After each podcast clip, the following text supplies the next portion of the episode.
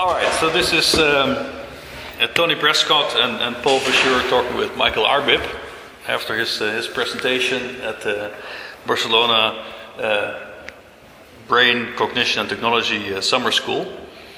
And um, we want to revisit some of the main themes that, uh, that Michael has been talking about to us. So, Michael, would you like to, to give a short summary in a few words? So, what, what few the, the key messages were uh, in your two lectures? Well, for me, the, the grounding interest has been how vision is related to action. And uh, for that, I've been looking at two different approaches and trying to integrate them. One is what I call the schema based approach, is to try and take an overall behavior and think about what processes must interact in parallel and distributed way with each other to explain that behavior. And then that's balanced by how could those schemas, as those units are called, play out over particular neural networks of the brain.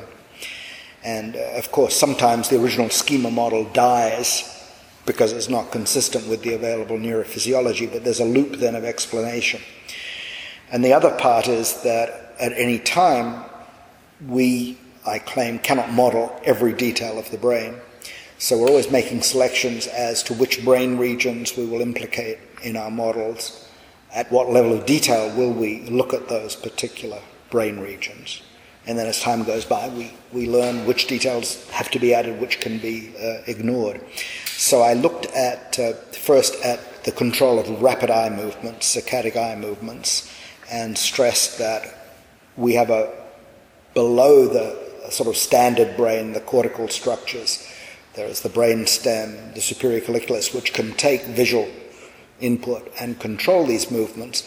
But once we get into interesting things like don't look now, but you can look later, or you just heard two noises, look at the, towards the first, then look towards the second, where you have to bring in memory and sequencing of actions. Then you have to bring in cortical structures, and then you get this balance between the back of the brain, the parietal system that seems to be saying, what do I need to pay attention to that's relevant to my action?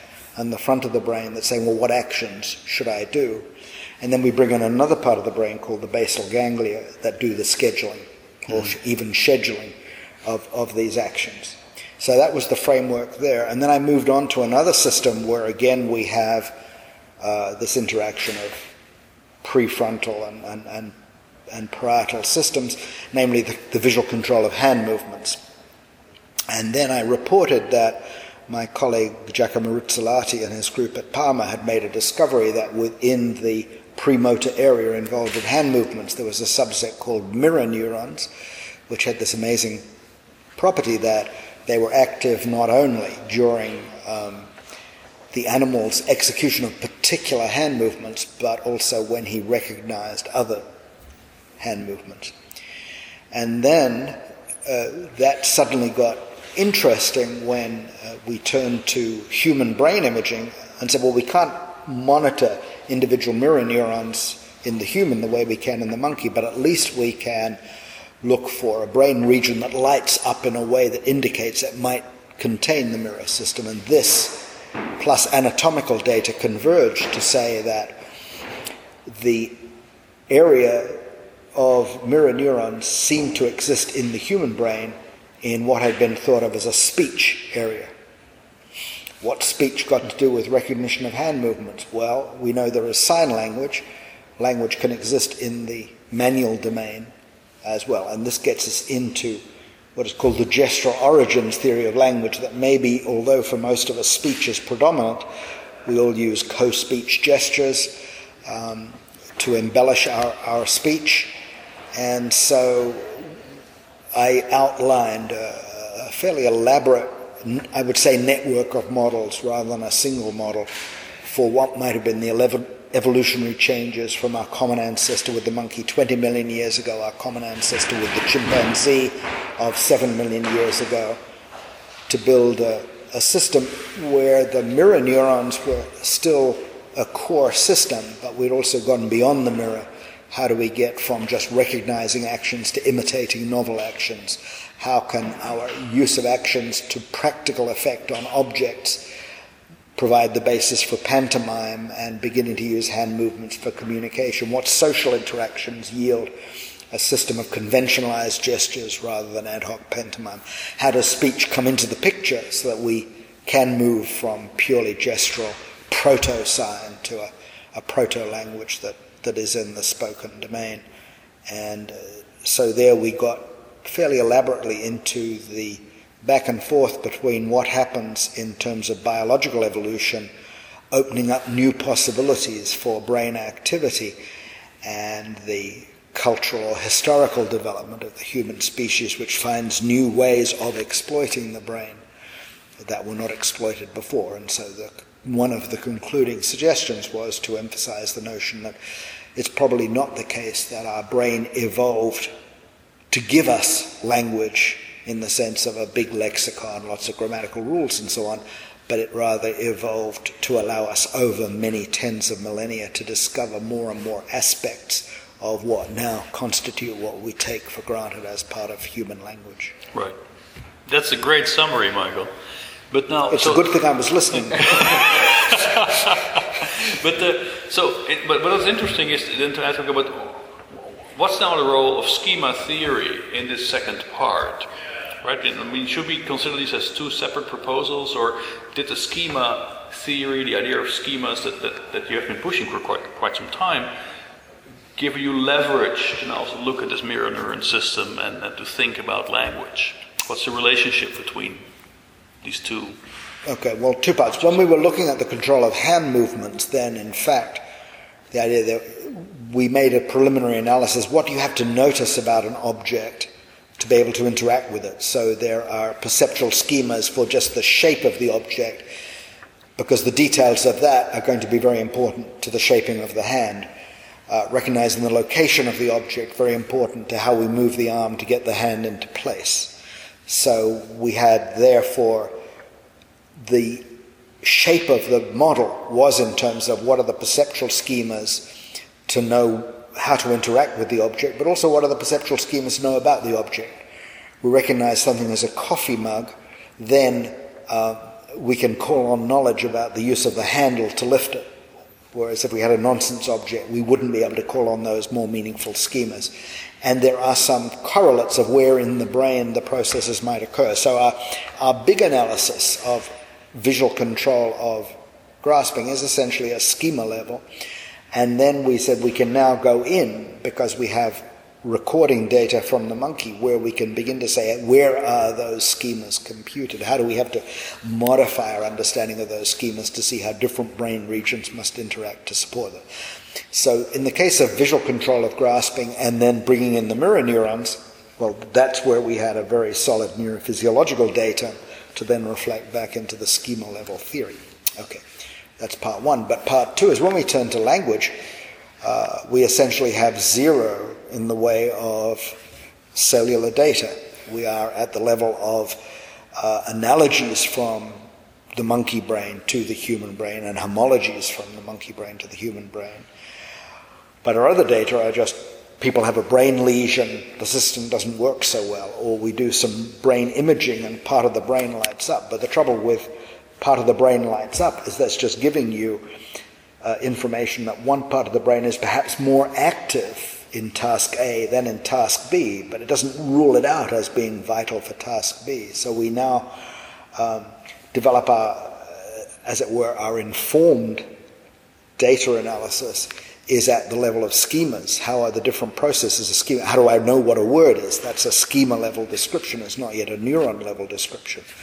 But what we're hoping to do in future is to say that because of what we've learned from the monkey brain, we can make informed hypotheses about the circuitry in the human brain for which we don't have detailed neurophysiological recordings to come up with better and better neural models. So in the end, we can render a consistent understanding at the schema level and the neural level that embeds our understanding of hand movements for practical ends where we can share a lot with other creatures with this refined use of language, which is particularly human. But would you, would you equate a schema level with a computational level or an algorithmic level, or how, should I relate these, these levels well, of description, these constructs. Okay, so if we look at computers, um, there is a machine language, which is the basic language of zeros and ones. And then above that, there will be something like an assembly language, which allows you to say, well, how can I think of these patterns of zeros and ones as recognizing letters or symbols or patches of pixels on a graphics screen? But the language that people who program in is a level up from that, something like Java or C, which is using relatively high level constructs and they don't know actually how that plays out over the hardware. And then for most of us, we're an even higher level where we just have an app which somebody else has programmed at that level. So schemas are probably um, describing computation at that level from the high level programming language up to the app hierarchical levels there. And then the neurons are the computations that correspond to the machine code in the computer. So it's a, an intermediate to high level description of how computations occur in the brain. Right. But, Tony. So uh, you, you said that you don't want to model the brain in all its detail. Oh, I do, but I know I won't. Oh, okay. So what are your criteria for deciding which phenomena in the brain are important for informing your models? And how do you apply those criteria in the process of modeling? Is it that you uh, look for some uh, key aspects of data that you try and integrate into your model and then extend, extend what you're looking at to try and bring in more phenomena. Right. So, so we now know a lot of details about the synaptic structure of the brain. We know a lot of details about how different molecules provide the ability of a synapse to, to take signals from one neuron to another and apply learning rules and so on. So one could make a model uh, which basically loses itself in just the details of one synapse. Or one could be a little simpler about the synapse and blow a whole supercomputer on just a few interacting neurons. And, and for some people, that's the career path. For me, it really is starting from this cognitive level visual control of hand movements, visual perception, control of action, language. And so there, I, I'm taking a a sort of survey approach where I say what is known at the neurophysiological level of correlates, what is known at the psychological level, how can I make a preliminary model, perhaps just using pure schemas to make sense of the psychological data. Now, how can I constrain that to meet the neurophysiological level? Now, how can I refine those schemas so that they not only yield the behavior and how the behavior is damaged by lesions, but also can give me explanations for how individual cells are firing. And then the literature just keeps pouring in, and I'm, I'm, filtering in a perhaps not very intelligent way of saying, oh, here's a new paper, that looks really important. I have to be able to either show my model can explain it or expand my model to be able to address those data. Here's something else. To somebody, to another person, that might appear very important, but I'm finite, so I'll hope they'll address it, and I'll have to leave that out. So, so it's, a, so it's opportunistic once the first set of big models is in place, I think. So you're interested in these sort of cognitive behavioral phenomena, and your goal is a decomposition of that task that you observe a person or a monkey doing into computational elements that you call the schema. And you're not necessarily at that first stage particularly concerned about mapping those schema onto the brain? Is that no, I would say that no. I, am very much engaged in mapping it onto the brain. What I'm suggesting is if you just look at the neurons and try to make sense of them, uh, you may not succeed. So by starting with a hypothesis about what the schemas are, you're not saying how is this complex thing, being able to speak English, mapped to neurons. You're saying here is how do we recognize a particular auditory profile as a word, for example, then that's a tractable problem. And recognizing the words of a vocabulary would be, would be schemas within a language understanding system, for example. So the notion is that you go top down from the psychology and the behavior to negotiate what seem to be the necessary intermediate level processes. And then you use whatever data are available to say, but I'm not happy as a neuro computational type to just say I've got schemas as abstract computational processes. That might be enough if I'm building a robot to say, okay, that's a good architecture for the robot.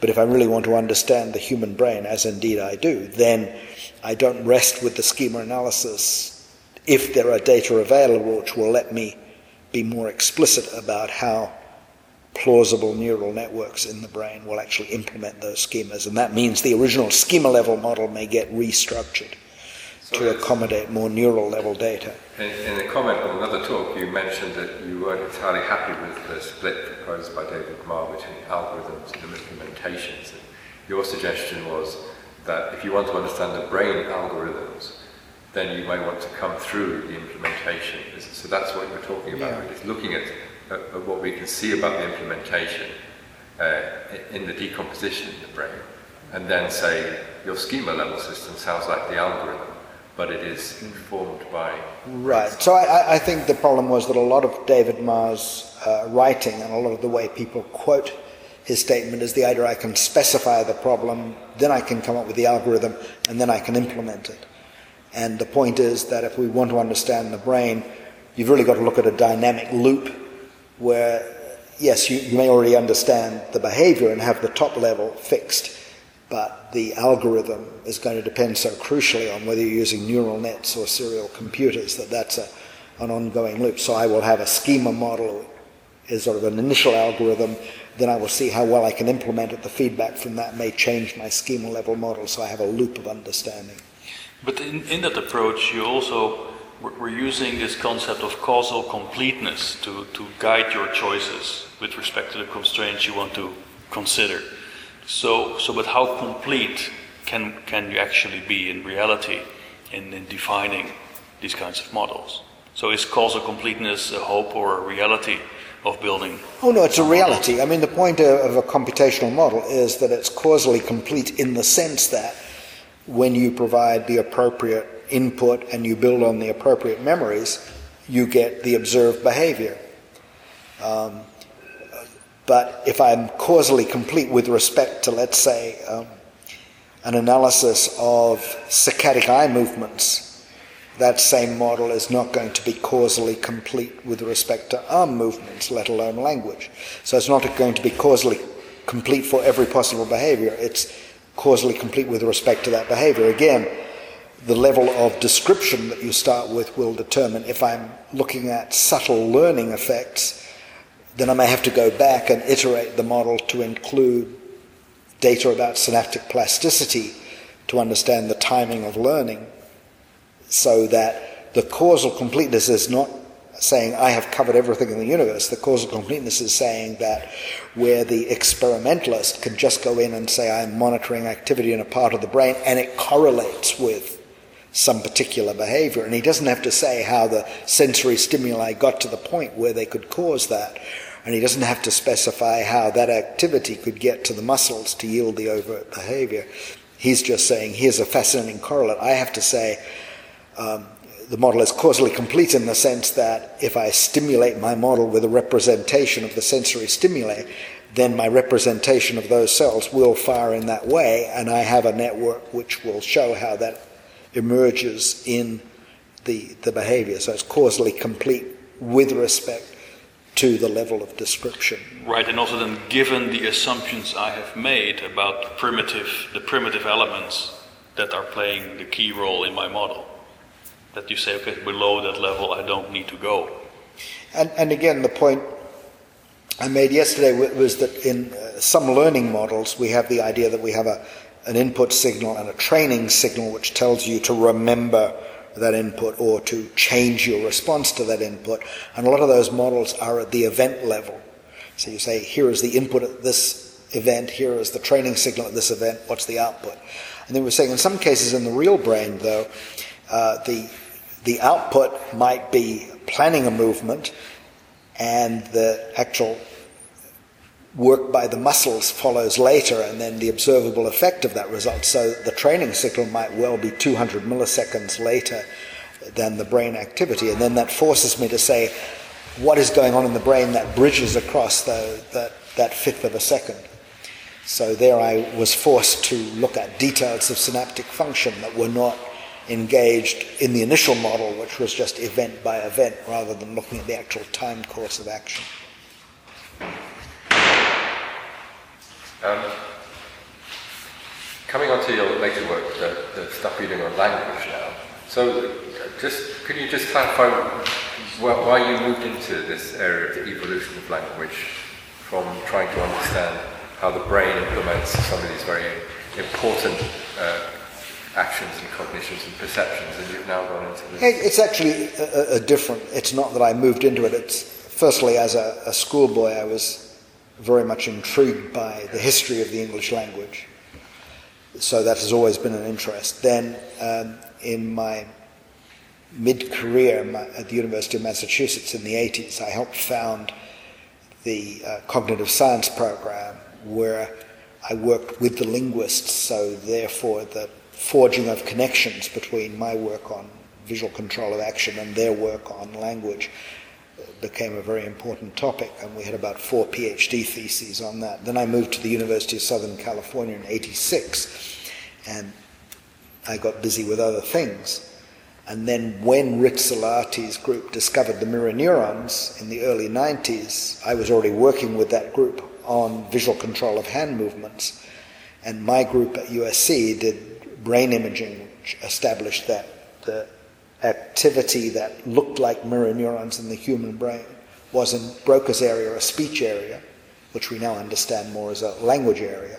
And so that provided the path after a 10 year break back into the study of language because now there was a really strong connection that exploited what I had said before. But in fact, in, uh, from 1979 to 1985, I was publishing in the area of models of language. But the, uh, the work you're doing now is almost uh, anticipating the model. So the modeling is, is falling behind in some sense, or hasn't caught up with where you are theoretically uh, in terms of your ideas about language evolution. I mean, or is that the way it's always been, that you've always had the theories first and then the models have followed on? No, I think again it's a, a loop that at times you uh, raise questions and form hypotheses and then look for data to test the resulting model. At other times, you're confronted with a body of data and you're trying to make sense of it. So, in the case of language, um, I think the state of neurolinguistics is, is very fragmentary from a computational point of view. So, here we are establishing a range of models um, that we hope will begin to fill in the landscape. But meanwhile, the overarching model I have is a conceptual model, not an implemented model. But, the, but it is already engaged in many conversations talking to primatologists. What do we know about communication in monkeys and apes? How does that make one set of hypotheses more plausible than another at the conceptual level? Um, looking at people working with sign languages. How do we change our view of what language is because we realize it's not speech, it's, it's a more general capability.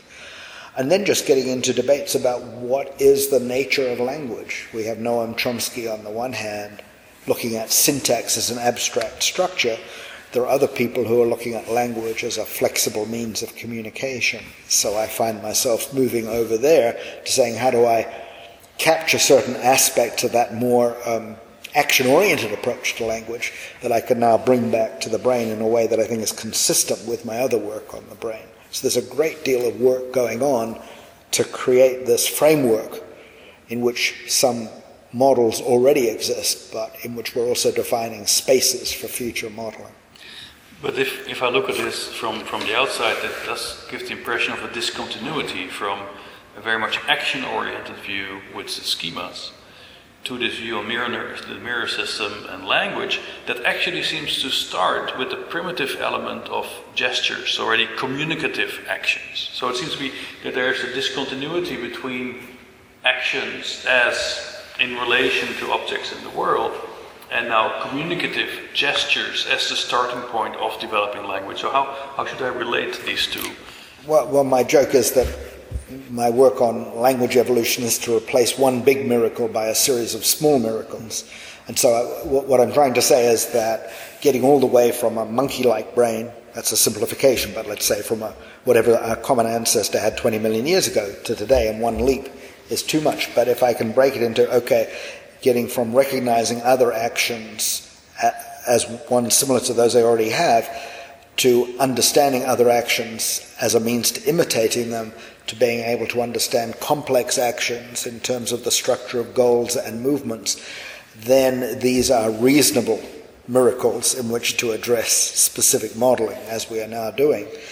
And then again, the transition from the use of these actions for praxis to others imitating them to get praxis, to being able to build pantomime is another small miracle. And then once I get to pantomime, then the social ritualization of those into symbolic gestures is again a meaningful step. And then once I've got that use of arbitrary gestures for communication, bringing the vocal apparatus back into play is a reasonable thing. So, in some sense, what I'm doing is, as I say, I'm breaking it into miracles that are small enough that, yes, they're discontinuities. Evolution is a discontinuity.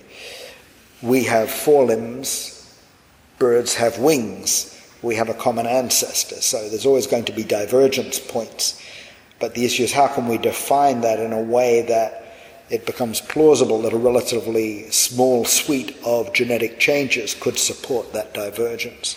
So at the moment, I'm trying to consolidate data from many different disciplines to come up with what I think is a plausible set of bifurcations in our evolutionary history, and then to build before and after models, right? And say this is what the brain was like before, this is what the brain was like after, and then hopefully in the end, uh, evolving work in genetics and molecular biology will catch up and say um, we can begin to understand the genetic correlates of the changes in, in neural architecture, brain architecture that you've posited to provide that set of stepping stones from the common ancestor of 20 million years ago to the language ready brain of the right. human.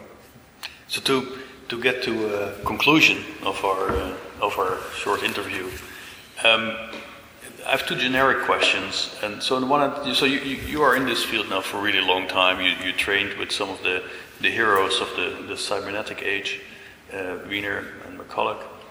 Um, so, in your in your long experience in, in this field, what's what's the law of Arbib that we sort of younger representative of the younger generation should take on board to actually help us understand the brain and, and cognition?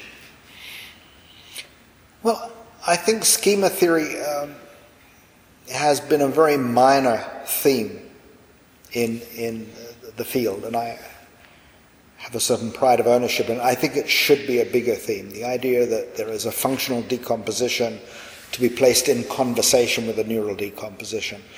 Often we'll get something like, well, I want to look at vision, and oh, I want to look at stereo, and then I jump immediately to the neural networks. And the idea of thinking about stereo in terms of how it contributes to an overall set of interacting schemas for vision in the service of planning behavior gets lost. So, so I think my, my big lesson is I want to understand, I want people to think more about how to develop schema theory as a high level, if you will, brain programming language, which can then be either played out on circuitry for the design of robots or put in conversation with lesion data, imaging data, neurophysiological data to try and move into very complex systems where approaching it from the level of here's a lot of synapses or here's a lot of neurons is doomed mm-hmm. to failure. And I think as, as we go into this world of really large integrated systems with complex suites of behavior, this will become more and more necessary than it has been in the past. Okay. And then the, the concluding question for me would be um, if we're going to meet up again five years from now, you know, in science it's all about prediction. So what's What's the prediction I can hold you to five years from now, whether we're going to find out whether it was true or false? What's this one prediction you want to stick your neck out for today? I don't really have a, in the sense of a, a limited prediction. It's rather what I've laid out, especially in my second talk here, has been a framework for the study of how the brain supports language that is integrated with, despite evolutionary divergences from, the way in which sensory data are processed to perceive our relation with the world and move us on. Um, it also has emphasized the way that neuroscience has to go from uh, a focus on the isolated individual responding to sensory data with a course of action to more and more thought about social interactions, the trend that's already started. So, my prediction is a very wishy washy prediction. It is that five years from now, the framework that I have presented to this point will still be seen as correct in its overall structure, but there will be a lot of very specific models embedded within that structure which will change some of the details, but not change the overall conceptual framework. Very good. Michael Arbib, thank you very much for joining us, and we hope to see you back very soon. I look forward to it.